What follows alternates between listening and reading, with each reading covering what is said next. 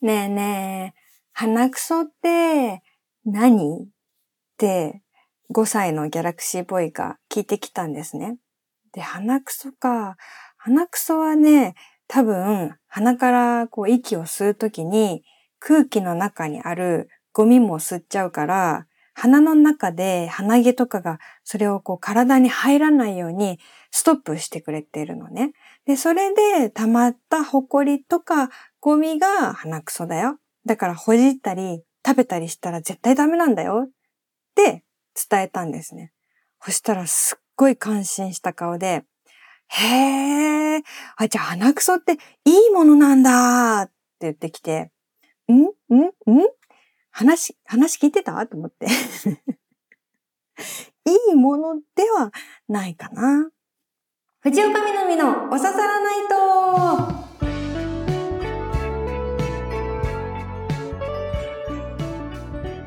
皆さん、やっほー藤岡みなみです。今週もポッドキャストオリジナルでお送りしていきます。ハッシュタグは番組本編と同じおささらないとをつけて SNS でつぶえてください。いつもありがとうございます。近所の子供たちがね、20人くらい公園で遊んでまして、で、その中の誰かのお家の人が、シャボン玉とか、縄跳びとかいろんなものをね、みんなで遊ぼうって持ってきてくれて、その中にバルーンアートの細長い風船があったんです。これでみんなで遊んでいいよって。で、わかります？あの、すごい細長くて、こう、ひねってね、あの、いろんな形作ったりするようなあの風船なんですけど、それを子供たちはどんどんどんどん膨らまして何本も何本も。で、こう、空気入れるシャコシャコするやつみたいなので膨らまして。で、細長い状態で、まあ、それを剣に見立てたりとかして遊んでたんですね。で、なんかこう、これを剣に見立てるって本当世界で一番柔らかい優しいチャンバラみたいな感じなんだけど、まあそういうそのまま遊び方でどんどん細長いのが作られるわけ。で、それを見てると私さ、うずうずしちゃって、まあ昔ね、バルーンアートをちょっとだけ習ったことがあったから、ダックスフンドとか、ウサギとか、お花とか、パンダとか、これ作りたいなーって思っちゃって、でももう何年もやってないから、できるかわかんないし、で、でも私ができるってことは他にもできる人いるだろうなって思ったから、なんかその中でシャシャリ出るのも恥ずかしいなと思ってしばらく眺めてたんですね。そしたらたまたま一つ、はいどうぞって手渡されたので、それでなんとなくこうひっそり、これできるかなと思って犬を作ってみたら、周りでそれを見てた大人たちが、え、すごい！え、なんでできるの？え、YouTube とかで練習した？とか言って聞いてきてくれて、あ、これ、あ、すごいって言ってもらえるもんなんだと思って、なんか嬉しくなっちゃって、でもわかんない。本当はみんなもちょっとはできるけど、まあすごいってこう社交辞令で言ってくれてただけかもしれないけど、で、それで調子に乗ってさ、2個目またなんか作ろうとしたらさ、パンって割れちゃって、で、まあ、元々の空気の入れ方の加減もあるし、その辺に転がってたから、小石とかで細かい傷がこう擦れてついてるかもしれないし、そもそもメーカーによってすごい割れやすい細長風船とかもあるから、あ、ちょっとこれ今コンディション良くないなーって思ったんですよ。だからさ、そのパンとか割れちゃうとすごい目立つから音で。その後はちょっともう私は封印しようと思ってバルーンアートはやらずにちょっと身を潜めてたんですね。で、まあ長い棒のままみんな喜んで遊んでるし、下手にね、こう手を出してまた割ったらさ、なんか恥ずかしいじゃん？なんか技術を、なんかこう私できるできるってこうひけらかした上にいらんことして風船割る人みたいになるのが一番恥ずいと思って、で、その能力を隠してベンチに座ってたんですね。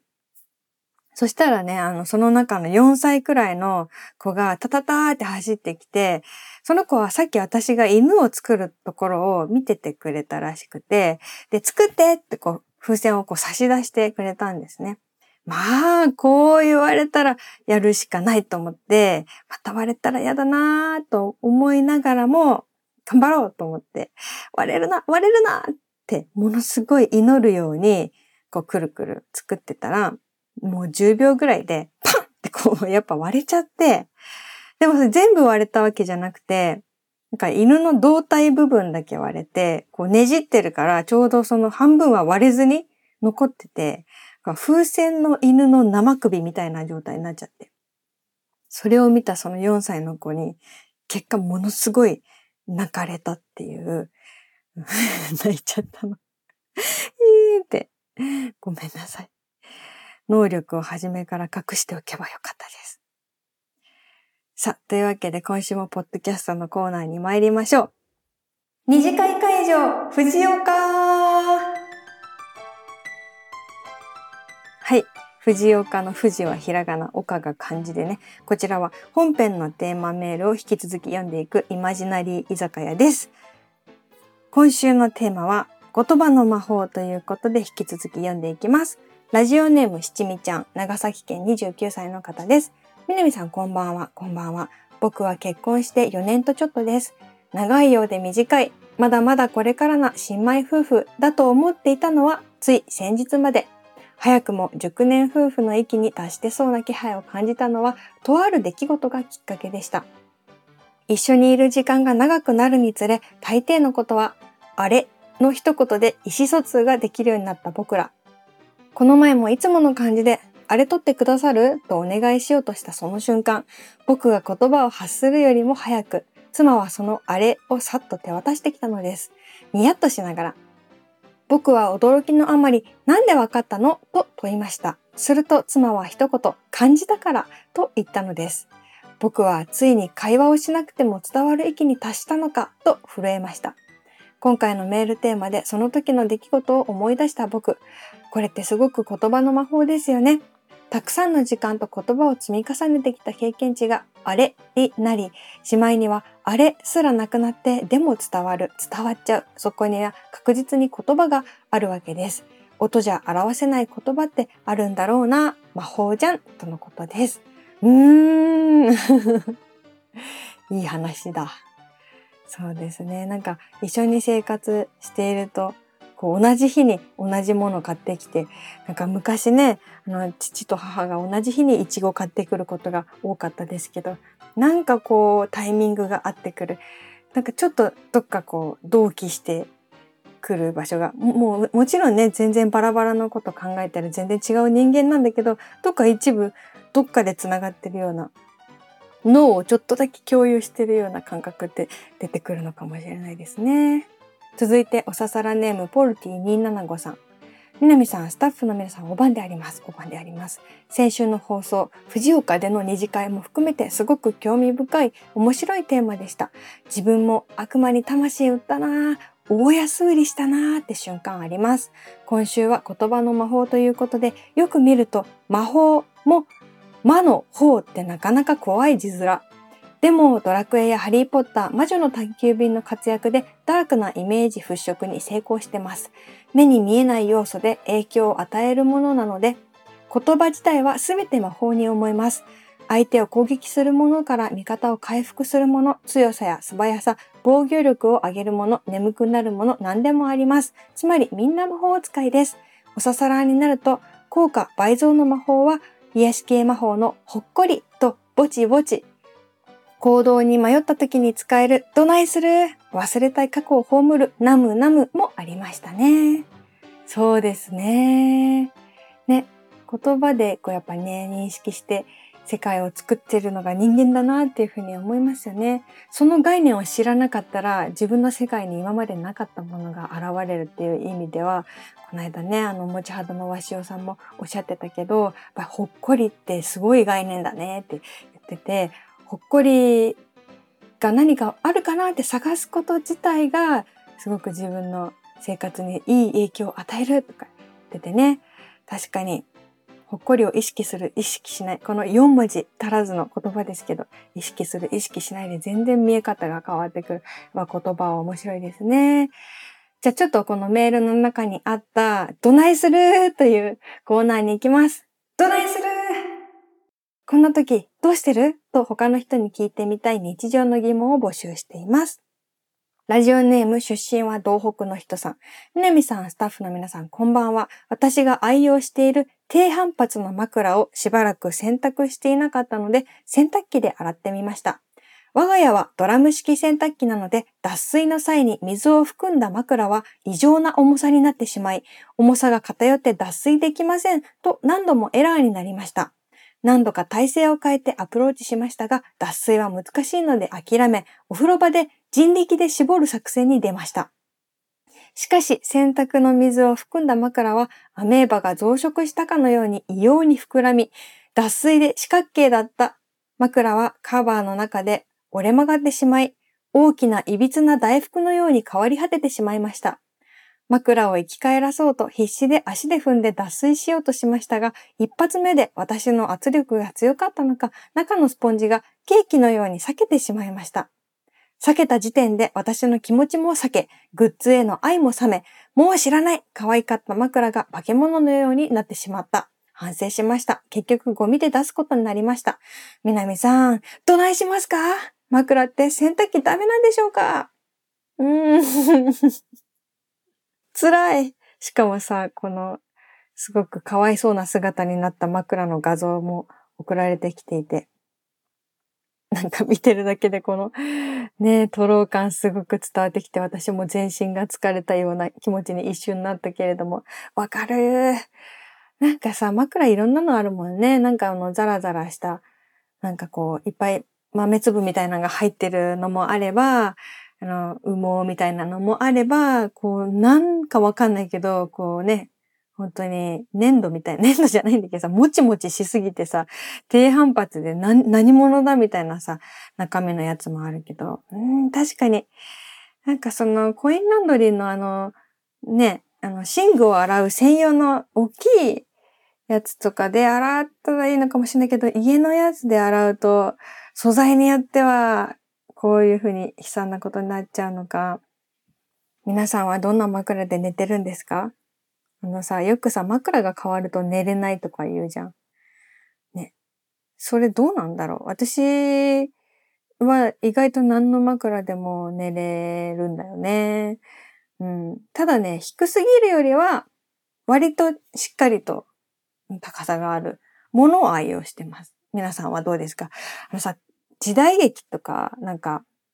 大河ドラマとか見るとさ、昔の、そのまあ時代によるけどさ、なんか木の上に寝てるじゃん。木の枕みたいな。病で伏せってる役の人がさ、この、もう、本当に木痛いでしょっていう、なんか四角い、こう、ブロックの上にさ、寝てるシーンとかってさ、病人にこの枕きつすぎるだろってさ、いつも思っちゃう。皆さんの枕事情を教えてください。続いて、南マート藤岡店こちらは純喫茶南の跡地にできた CVS です。いらっしゃいませ。ファイングワンリー今日はおでんがあります。牛すじ、卵、大根、タコ、からしもお付けします。さあ、あの、コンビニのお客さん一人目。みなみさん、スタッフの皆さん、コンパンダ、コンパンダ、仮おささらネーム、メタモン2049です。みなふ副編集長、先日2月10日、土曜の朝の工夫博ボリューム2大盛況おめでとうございました。お疲れ様でした。一日を生き抜くための、あるいはやり過ごすためのスタートラインになる朝のための魅力的な工夫アイテムもさることながら、温かい出店者さんとのお話、楽しいライブイベントなど、人から温かさを分けてもらえるような、副題、冬の朝温めますか？にふさわしいほっこりマルシェイベントでした。前回はコンパクトでアットホームな会場だから良かったのかなと思いきや、今回は規模が大きくなったのに、温かさがそのままに優しさが広がる感じでした。だがしかし、ミニおささらの集い的な持ち肌わしおさんとおささらナイトのコラボトークショーでは、みなみさんの企画でほっこりしりとりが開催。おささらが大半だろうオーディエンスが突如地獄の渦に叩き落とされそうになり、おささらの皆さんが命からがらしのぐという展開。言葉の魔法ならぬ言葉の魔女が出現したんです。今思い出すと、みなみさんのマイクは魔法の杖だったのかもしれません。ですが、おささらさんかな？オーディエンスの中の言葉の魔法使いの方や言葉の魔法使い夫婦の方々が素晴らしい技を繰り出してトートバッグをゲットされコラボイベントは幕を閉じました。下級魔法使いのおささらの私はおかげで変な汗をかきましたが、めちゃ楽しかった。あと、持ち肌の和尚さんのトークがとても軽快で楽しかったですね。3割引きセールあったか靴下買いましたよ。うーん、これは告発です。そう、あのね、2月10日の朝の工夫博っていうイベントのことをちょっとね、報告しないといけないんだけど。まず、あのー、来てくださったおささらの皆さん、本当にありがとうございました。そこで来てくれただけでも、土曜日にね、わざわざ、こう、足を運んでくれただけでもすごいことなのに、本当にこのメールの告発にある通り すごいプレッシャーを与えてしまったんですね。それは、ほっこりグランプリをあの2月10日の会場限定バージョンでやったんですけど、その内容が、ほっこりしりとりという、ほっこりなものでしりとりをこうしていくっていうのをしまして、でなんでそれにしたかっていうと、まあじゃあそこでその場でほっこりグランプリをやりましょうって言って、じゃあほっこりなエピソードがある人 なんか言ってくださいとか言ったら、それもそれでめちゃハードル高いなと思ったし、なんかほっこりグランプリで何かほっこりなものを選ぶ、選ばれるっていうことが、それはすごく大変なんじゃないかなと思って、しりとりだったら、まあ言えばいいから、そっちの方がまだね、いいかなって思ったんだけど、でもさ、やっぱいきなりしりとりで次あなたルですとか言われたらさ、そりゃもうぐわーっと緊張するよ。私は緊張したから。じゃあ例えばやりますねってやってみて何も思い浮かばなくてさ、何だったかなな、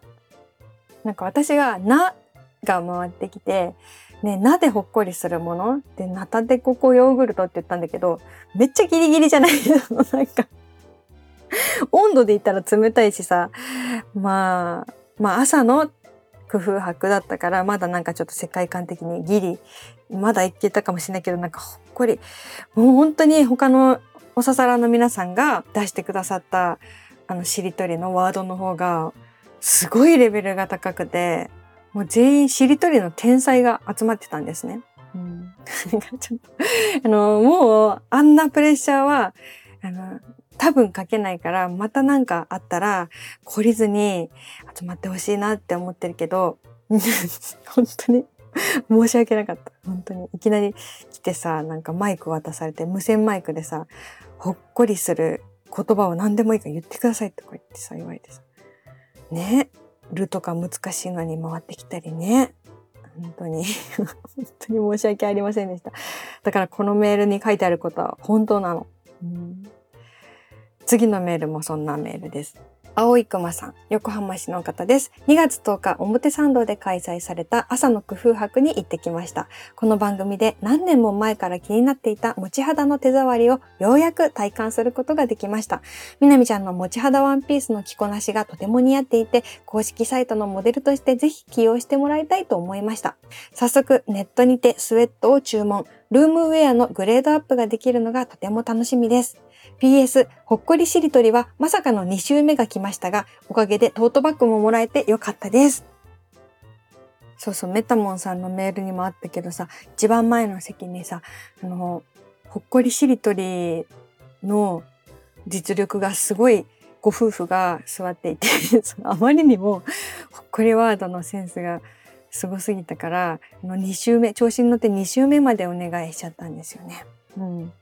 本当に皆さんに支えられて、ね、あの、なんかもう、ほっこり通り越して多分汗かいた人が多かったんじゃないか。でも楽しかったですよね。ね、楽しかったです。楽しかったですよね。ねえ。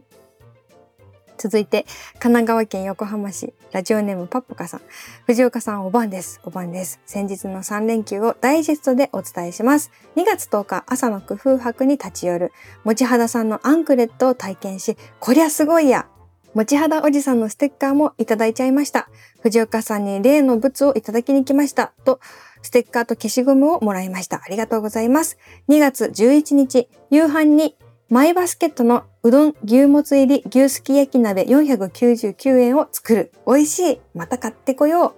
う。2月12日、前々日に体験した持ち肌さんのアンクレットを大感謝祭滑り込みで購入。30%オフってすごい充実の3連休でした。あ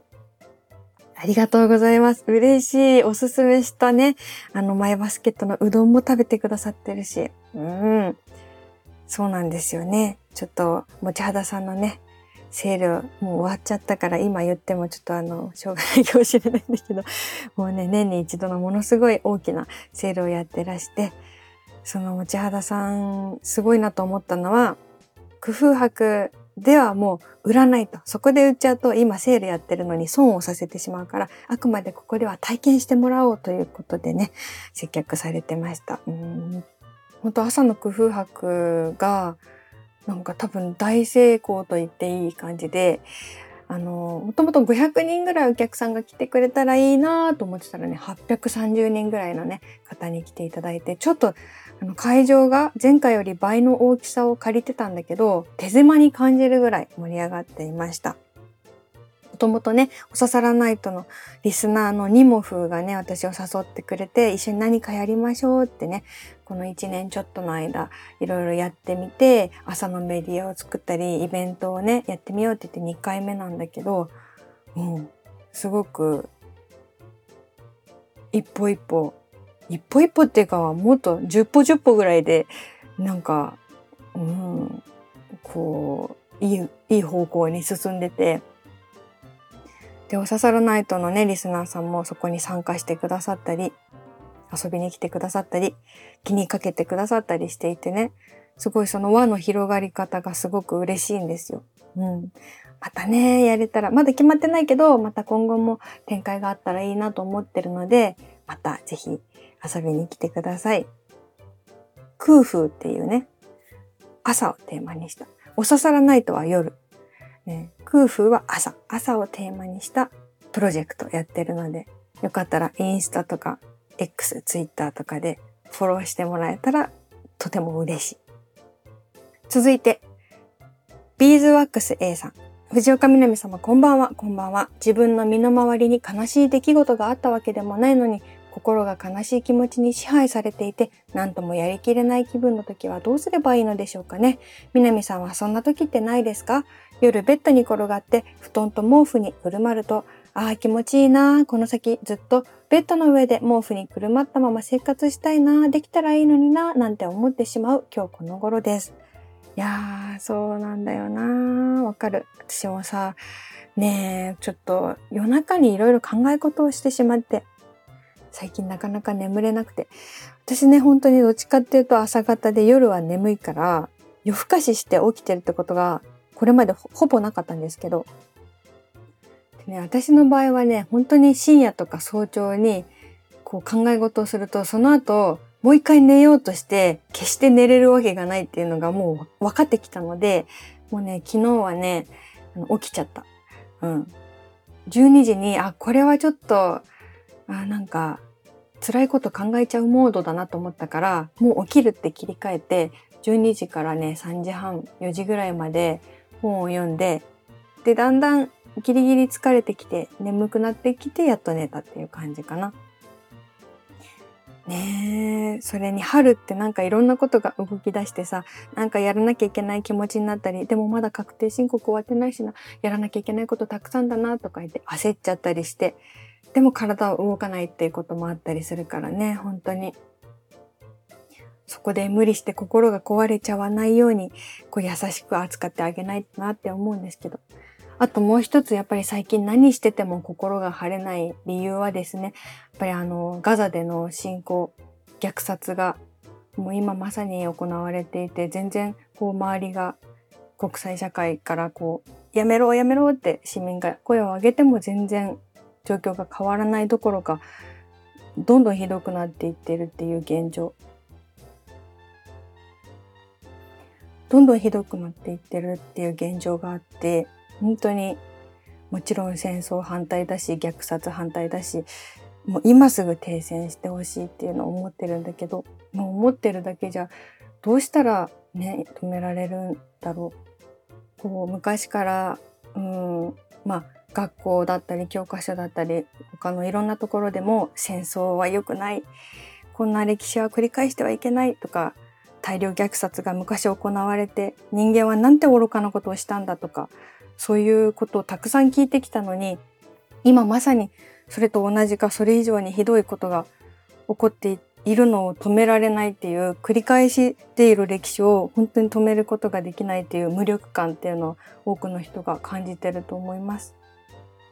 なんかやっぱりここでさ、いや、いろんな事情があるからしょうがないよとか人間は戦争しちゃう愚かな生き物だからしょうがないよとか、こうしょうがないってこうやっぱそうなるのだけはやめたいなとはやっぱ思ってて、そうやって世界中の人がみんなそういうふうに思って、今まさに亡くなっていってる市民とか子供たちのことを止められないので、